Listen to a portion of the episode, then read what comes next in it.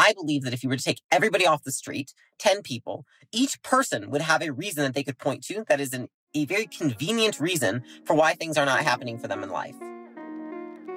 How do you create an unshakable business? I crossed $100 million in net worth by the age of 28.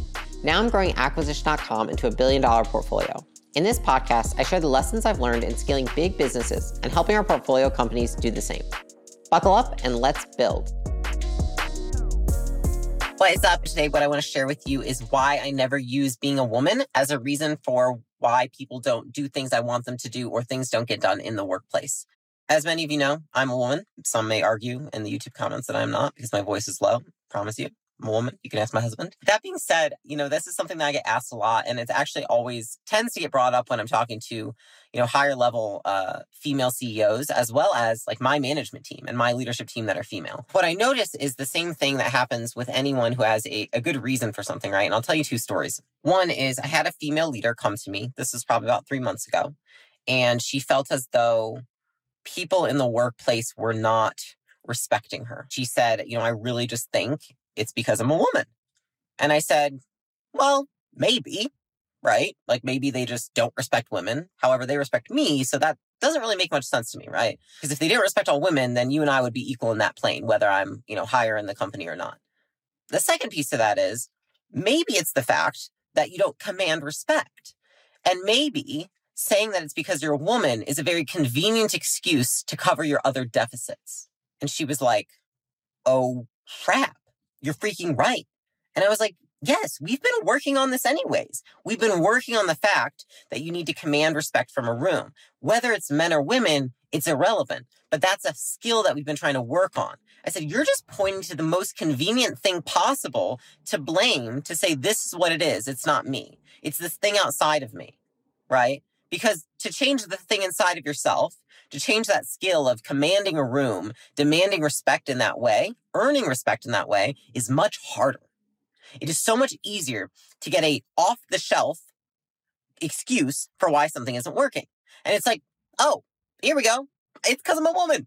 I'm just going to say everything's because I'm a woman, right? Because it's super easy to point to. I say this because there have been so many instances in my life when, in the last five years particularly, when I could say that it's because I'm a woman.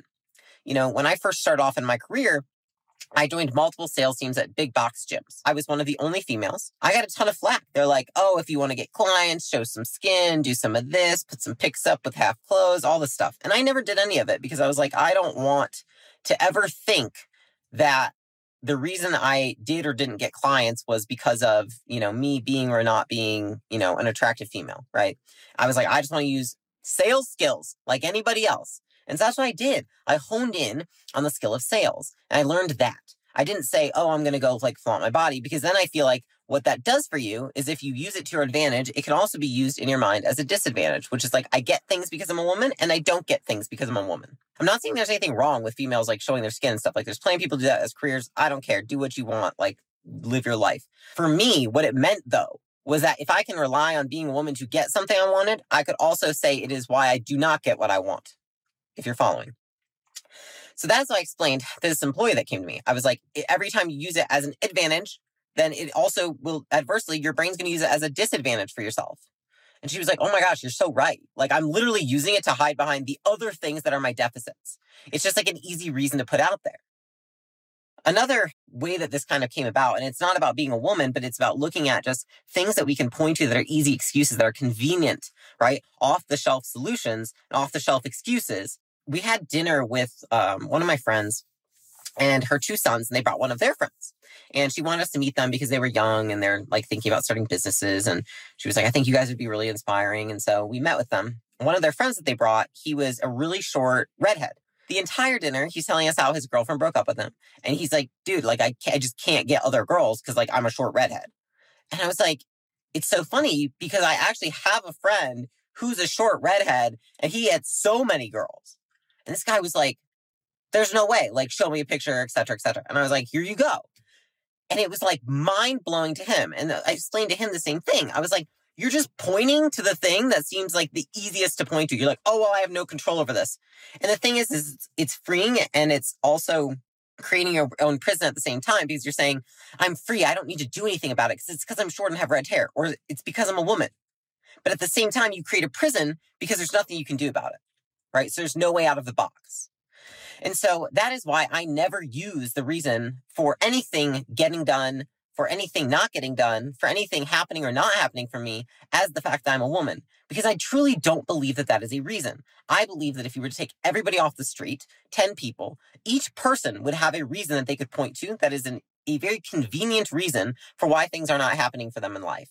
I could also use the fact that I'm Persian and my father's an immigrant, right? And it's like, oh, you know, they don't like whatever, you know, people from other countries or immigrants and all that stuff. Like, if I, you know, I'm sure that I could find other things to point to like that. And many people do. And I'm sharing this because I, I just notice it's this default that so many people go to, particularly women go to it in the workplace, but everybody has their go to, right? Like, what's your go to excuse for why things don't happen for you? I think it's something to really think about. And then the question to ask yourself is, what if you just didn't allow yourself to use that as a reason? And you might be thinking, well, Leila, that's, you know, that's kind of not fair because it is a reason that a lot of things don't happen. Like there's been studies done, for example, on, you know, people who are more attractive get more things that they want. Women get paid less. Women get less this and that. Well, true.